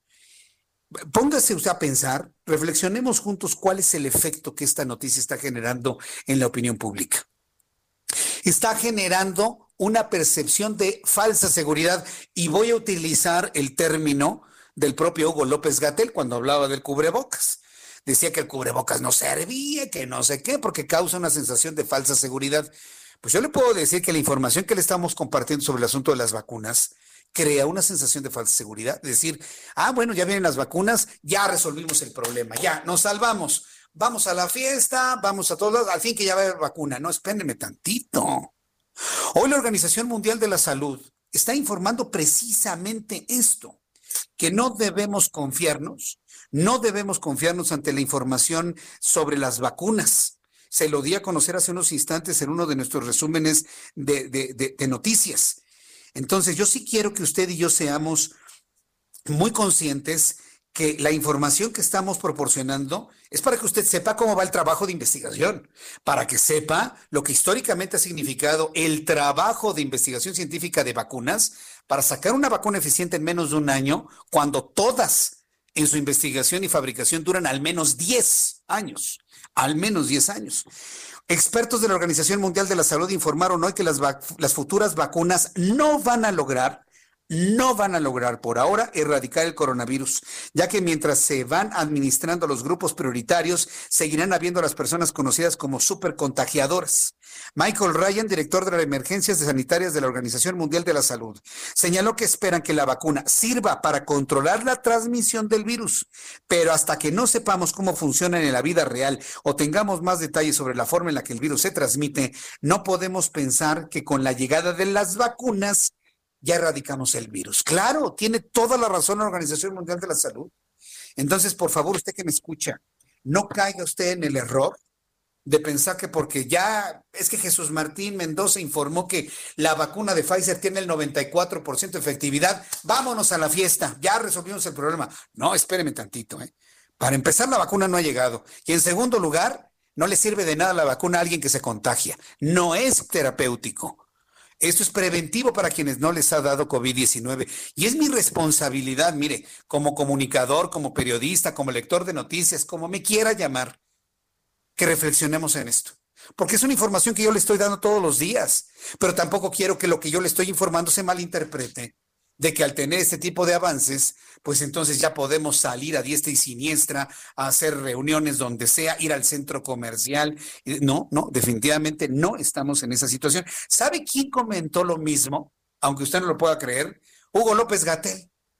Y mire que de Hugo López-Gatell, pues prácticamente ya no hablo, pero fíjese que este señor, Hugo López-Gatell, que todavía trabaja como subsecretario de Salud, pidió hoy viernes ser cautelosos con la información que se está generando respecto al COVID-19. Yo no utilizaría la palabra de cautelosos. Yo pienso que deberíamos utilizar la palabra de ser conscientes de la realidad de las cosas, porque cuando se le dice a alguien que debe ser cauteloso es porque de antemano se dice que es una mentira, pero no es ninguna mentira, sino que la información causa una sensación de que ya lo hicimos y la verdad es que todavía no. En su cuenta de Twitter, López-Gatell pidió ser cautelosos y tener mucha prudencia por la velocidad en la que influyen las noticias, supera la velocidad de contagio del COVID-19. Tiene razón Hugo López-Gatell. Fíjense que es de las pocas veces que tiene razón, y aquí yo debo reconocerlo. Si yo veo algo de razón en alguien que no la ha tenido, mal haría no reconocerlo. Tiene razón. No debemos ser tan confiados en la información que se está generando el COVID-19. Yo le voy a seguir informando los avances de los laboratorios Pfizer, AstraZeneca, los laboratorios chinos, los estadounidenses, vaya, hasta la investigación mexicana de COVID-19. Es mi obligación informárselo. Pero de ahí a que usted interprete que porque ya hay un buen avance en la fabricación de estas vacunas, usted ya puede salir y hacer la vida completamente normal, eso es otra cosa que no hemos dicho.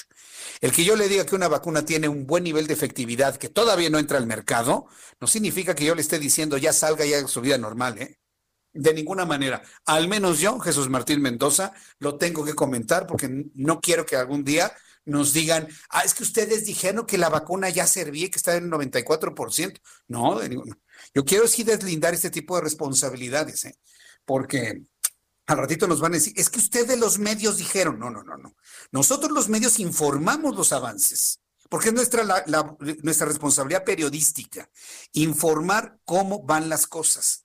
Pero de ahí a que le estemos diciendo, porque ya va exitosa la vacuna, usted ya puede hacer su vida normal, eso sí que no. Y la verdad, mire, ya se lo he comentado yo en días anteriores. Hoy ya lo comentó la Organización Mundial de la Salud y créame que yo no les hablé por teléfono para decirlo, porque es lógico. Vaya, hasta Hugo López-Gatell ya lo dijo. Y mire, ya para que lo diga él, que está más en otra agenda que en esto, pues la verdad es que sí debe tomarlo usted en cuenta. ¿Cómo andamos en números de COVID-19? Ahí le va. A ver, estoy viendo los datos. La Secretaría de Salud informó que 104,873 personas han muerto en el país por COVID-19. México alcanzó un nuevo récord de contagios diarios al registrar en las últimas horas 12,081 casos de COVID-19. 12,000. Miren, nuestro promedio andaba entre 5,000 y 6,000 diarios. 5,000, 6,000 cuando bajaba, 2,000, 3,000, otra vez 5,000, 6,000, 5,000, 6,000. Uy, 7,000. 8,000. Y luego volvió a bajar a 4,000, a 5,000, 5,000, 6,000. Señores, llevamos 3 días con más de 10,000 y hoy le estoy reportando en 24 horas 12,081 contagios para dar un total de 1,090,675 positivos confirmados. 1,090,675 mexicanos con el COVID-19 y pues la cantidad de muertos es de 104,873. La verdad es una situación preocupante por la cantidad de personas que se han contagiado de COVID-19. Estos son los datos que tenemos hasta este momento. Cuando son las 7:41, las 7:41 horas del centro de la República Mexicana, ¿con qué vamos, Orlando? Roberto San Germán, en la cabina del Heraldo Radio, quien nos tiene toda la agenda deportiva para este fin de semana, el primer fin de semana que vive el mundo sin Diego Armando Maradona. Roberto San Germán, adelante, gusto en saludarte. ¿Qué tal, mi querido Jesús Martín? Buenas noches a la gente que también nos sintoniza, y sí, como dices, también lo de Maradona, que ya lo enterraron ayer. Van a seguir todavía los homenajes, me imagino que en los próximos días va a haber misas y todo esto. La verdad es que ha sido un fenómeno, sobre todo por la cuestión de la unión que tenía con los pobres, de cómo era un símbolo para ellos en Argentina, y tiene esa comunión. Eso es lo que ha hecho que este hombre sea tan querido, tan amado y sobre todo tan venerado, algo que no esperábamos, y bueno, lo estamos viviendo ahorita en Argentina. y en algunos otros países como en Italia, pero yo creo que va a ir bajando poco a poco, ojalá, y ya va a regresar el curso de la vida en estos países a la normalidad. Oye, pero hablando ya del fútbol de nuestra liguilla, pues ya se jugaron los primeros partidos, los 4 partidos de ida, con resultados interesantes, y vienen las vueltas este fin de semana. El sábado tenemos 2 duelos, León contra Puebla y América contra Chivas. ¿Qué necesitan los equipos para pasar? León con una victoria está del otro lado, por su posición en la tabla. Puebla con cualquier empate pasa y elimina al superlíder, que algo sería catastrófico. Un equipo que hizo nada más 20 puntos contra otro que hizo 40, sería... Bueno, la mediocridad de nuestra liga, ¿no? Es un premio a la mediocridad de esa situación, pero creo que León va a poderle dar la vuelta sin ningún problema al equipo de Puebla. Entonces les repito, León con que gane es más que suficiente para pasar. El equipo de Puebla con cualquier empate deja fuera a León. En el otro duelo más tarde, en el de las 9 de la noche, el América se enfrenta a las Chivas. Las Chivas ganaron el partido 1-0. Si quedan con el mismo marcador, pero en favor del América, pasa el América por posición en la tabla. Si el América empata a 1, está fuera. Empate a 2, también está fuera. El América tiene que ganar si le meten un gol por diferencia de 2. Así que la tiene complicada por lo que vimos el jueves, en donde jugó mal el segundo tiempo. Ya veremos si las Chivas dejan fuera al América. Al América le cuesta mucho trabajo en cuartos de final remontar cuando no ganan el primer partido. En los duelos del domingo, Pumas ganó. Le ganó ayer al Pachuca 1-0.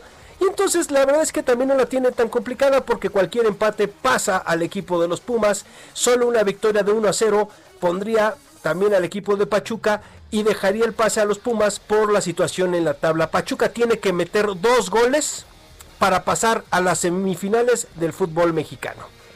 Cualquier empate le da el pase a los Pumas. Y en el último partido que se va a celebrar el domingo, pues podemos decir que ya está calificado el Cruz Azul, aunque es el Cruz Azul, perdóneme usted, yo sé que varios le van al Cruz Azul, pero de repente hemos visto unas situaciones con el Cruz Azul que son de miedo. El Cruz Azul necesitaría perder 3-0 para no pasar. 3-0, un 2-0 todavía pasa por su posición en la tabla. Un 3-0 lo elimina el equipo de Tigres. Ya lo hizo en alguna ocasión Tigres con el América, ¿eh? Vinieron al Estadio Azteca y le ganaron 4-1 y eliminaron al América cuando el América les había ganado en la Sultana del Norte. No le cantes ese son a Orlando, porque nos va a cortar la transmisión, no, ya ahorita, ¿eh? Ya me hizo caras, sí, pero... ahorita de repente se acaba el programa antes de tiempo, exacto. Y no sé qué tantas cosas. Se cayó la red. Cierto, Orlando, es broma, ¿eh? Se cayó la red, mi querido Jesús, no va a decir, pero no. La verdad es que son las situaciones que estamos viviendo en el fútbol.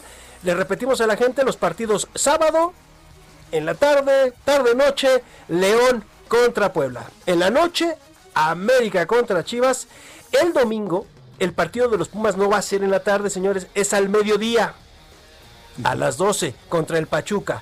Y ya a las 6:30 de la tarde es el otro duelo, el de Cruz Azul contra los Tigres, por lo que he escuchado y te he conocido, creo que eres cruzazulino. Pues mira, le voy a los Dodgers. Ah, no es cierto. Qué manera de sacar, salió buen toquecito. Sí. La sacó de jonrones. Buen batazo, ¿no? Sí, buen batazo. Sí. Entonces, no, el que le va a la América es acá, Orlando, ¿eh? Y mira, mucha gente te está diciendo que la máquina va a ganar, ¿eh? Es lo que te están comentando aquí todo el público, mi querido Roberto. Tendría que pasar, de verdad tendría que pasar de estas historias de terror, pero las han vivido. Las ha vivido la gente de la máquina. Han tenido estas situaciones horribles. Y esperemos, por lo que vimos también en el partido de ayer, se ve muy complicado que Tigres le vaya a ganar al Cruz Azul por un marcador de 3-0. Se ve muy complicado. Pero es el Cruz Azul, perdón que se lo repita. Nos tiene acostumbrados a estas pesadillas, a estas malas noches. Espero que no suceda en esta ocasión, porque también ya es un equipo que, fíjate que es chistoso, yo siempre lo dije, y lo reitero y lo sostengo, el día que se vaya Billy Álvarez, Cruz Azul va a ser campeón. Y parece que se está cumpliendo, porque llegando a las semifinales, abusados con Cruz Azul, ¿eh? Cruz Azul es un equipazo, hombre por hombre. Ajá. Entonces, ya también puede cambiar mucho la cuestión de lo que estaríamos. Pero ya el lunes platicamos de los resultados, a ver si Orlando viene. Es un hecho, vamos a estar el próximo lunes. Dice Arturo Andrade, no le han quitado la maldición al Cruz Azul, Roberto. Dice Arturo Andrade. Bueno, saludos Arturo. Yo creo que sí, mi querido Arturo, ya no está en los Álvarez. Esa era, creo que era la maldición de Cruz Azul. Ah, mira. Bueno, pues mi querido Roberto, ¿qué más tenemos para este fin de semana? Se antoja de pronóstico reservado. Mira, tenemos el Gran Premio de Bahrein. Ojalá Checo Pérez tenga podio otra vez. En las prácticas de hoy quedó en el tercer lugar atrás de los Mercedes. Ya sabemos que los Mercedes van a seguir robando. Lo tenemos. Y en otra cuestión de los deportes, en la NFL podemos decirle a la gente que nos está escuchando y que veo que son varios, es la situación del partido de los Steelers. Los acereros jugaban el jueves. No pudieron por COVID-19 por parte de los Ravens. Jugaban el domingo. No van a jugar el domingo. También se canceló. Va a ser el martes. El martes. Por la cuestión del COVID-19. Uh-huh. Vaya.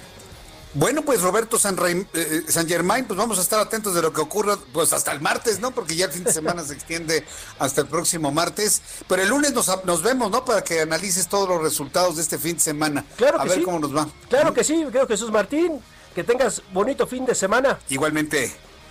Fuerte abrazo, Roberto.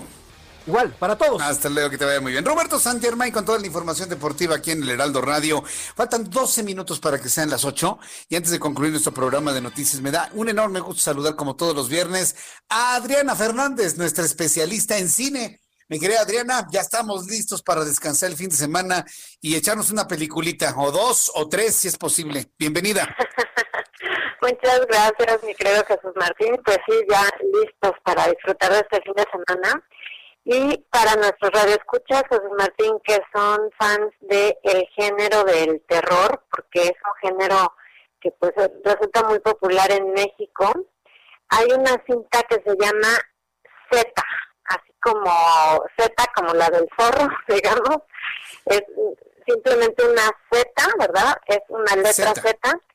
Y esta cinta, Jesús Martín, pues parte de una premisa que suele suceder en algunas cintas de terror, que es la relación de lo macabro con los niños, ¿verdad? Siempre los niños pues se ven como muy inocentes, pero pues también los niños pueden ser sumamente crueles. Y aquí resulta que es el caso de un niño que se llama Joshua, que tiene un amigo imaginario, pero pues poco a poco sus papás se dan cuenta que el amigo imaginario pues como que tiene una cierta forma, ¿no? Digamos que esa es como la premisa principal. Pues bueno, la trama se va por un lado por esta premisa de el amigo imaginario, otro es pues no lo que podría ser una enfermedad mental, y juega con ambas. A mí me pareció una película un poco dispareja, Jesús Martín, digamos que a ratos sí te mantiene como muy en suspenso y con mucho miedo, y otros ratos yo creo que el error está en que te dejan ver al famoso monstruo. Lo hemos platicado tú y yo, que cuando no ves al monstruo como te lo imaginas, pues como que te causa mucho más miedo que verlo, ¿no? Entonces creo que ahí fue un error, pero la verdad es que dentro de todo pues te mantiene entretenido, sobre todo para los que les gusta el terror, y pues yo le voy a dar 2.5 estrellas a esta película que se llama Z. Palomera. Que Palomera. Lo hemos platicado, tú nos lo has platicado, Adriana Fernández, años atrás. El género de terror es muy difícil, porque la barrera entre lo cómico y el terror es muy delgada. Cuando una película no te produce terror, te da risa, ¿no? Exacto. Es muy difícil el género del terror. Hay algunas que justamente tienen estos espacios que se llaman en inglés le dicen el comic relief, que es como que para romper un poco la tensión hay un momento chusco, ¿no? Eso también algunas lo hacen, pero hay otras que la verdad, como tú dices, en lugar de darte terror, estás muerto de la risa, de lo pésima que está la película, ¿no? De lo mala que está la película. Pues, ¿sí? Entonces, bueno, esta no es el caso, pues Martín, no es del todo buena, pero pues digo, para los que les gusta el terror, yo creo que les puede interesar. Mira, la mejor película de terror que yo he visto en mi vida, digo, a reserva de que el público esté o no esté de acuerdo, ha sido Halloween 1 de 1979. Ah, claro. Ese Halloween, sí, la Michael primera Myers. Parte, ya todas las demás ya son consecuencia de los demás. No, la 1, la primera, con la música original.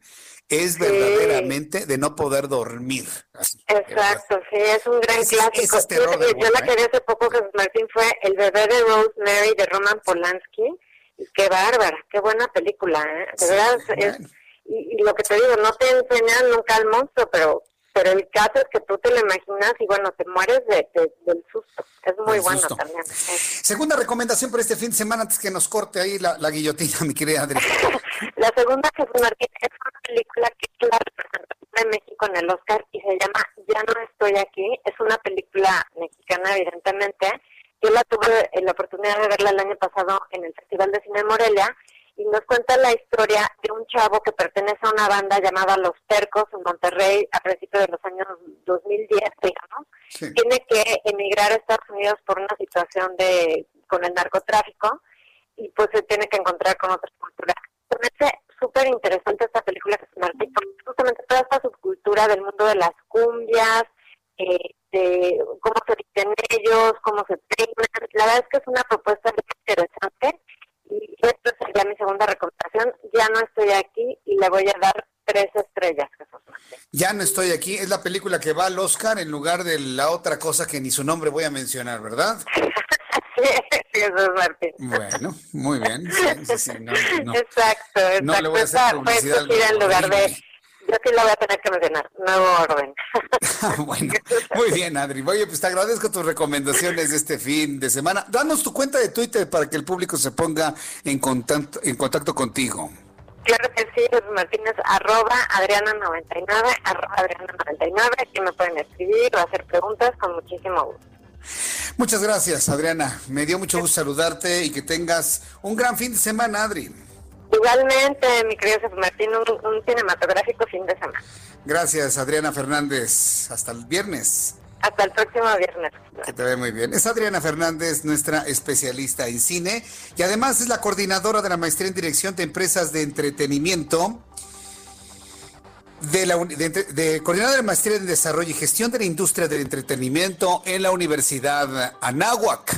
Ya nos vamos, muchas gracias por acompañarme el día de hoy. Lo espero el próximo lunes en punto de las 2 de la tarde, Heraldo Televisión, a las 2:10, Heraldo Radio en punto de las 6 de la tarde.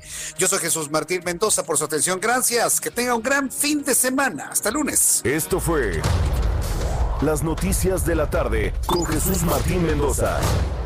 Heraldo Radio.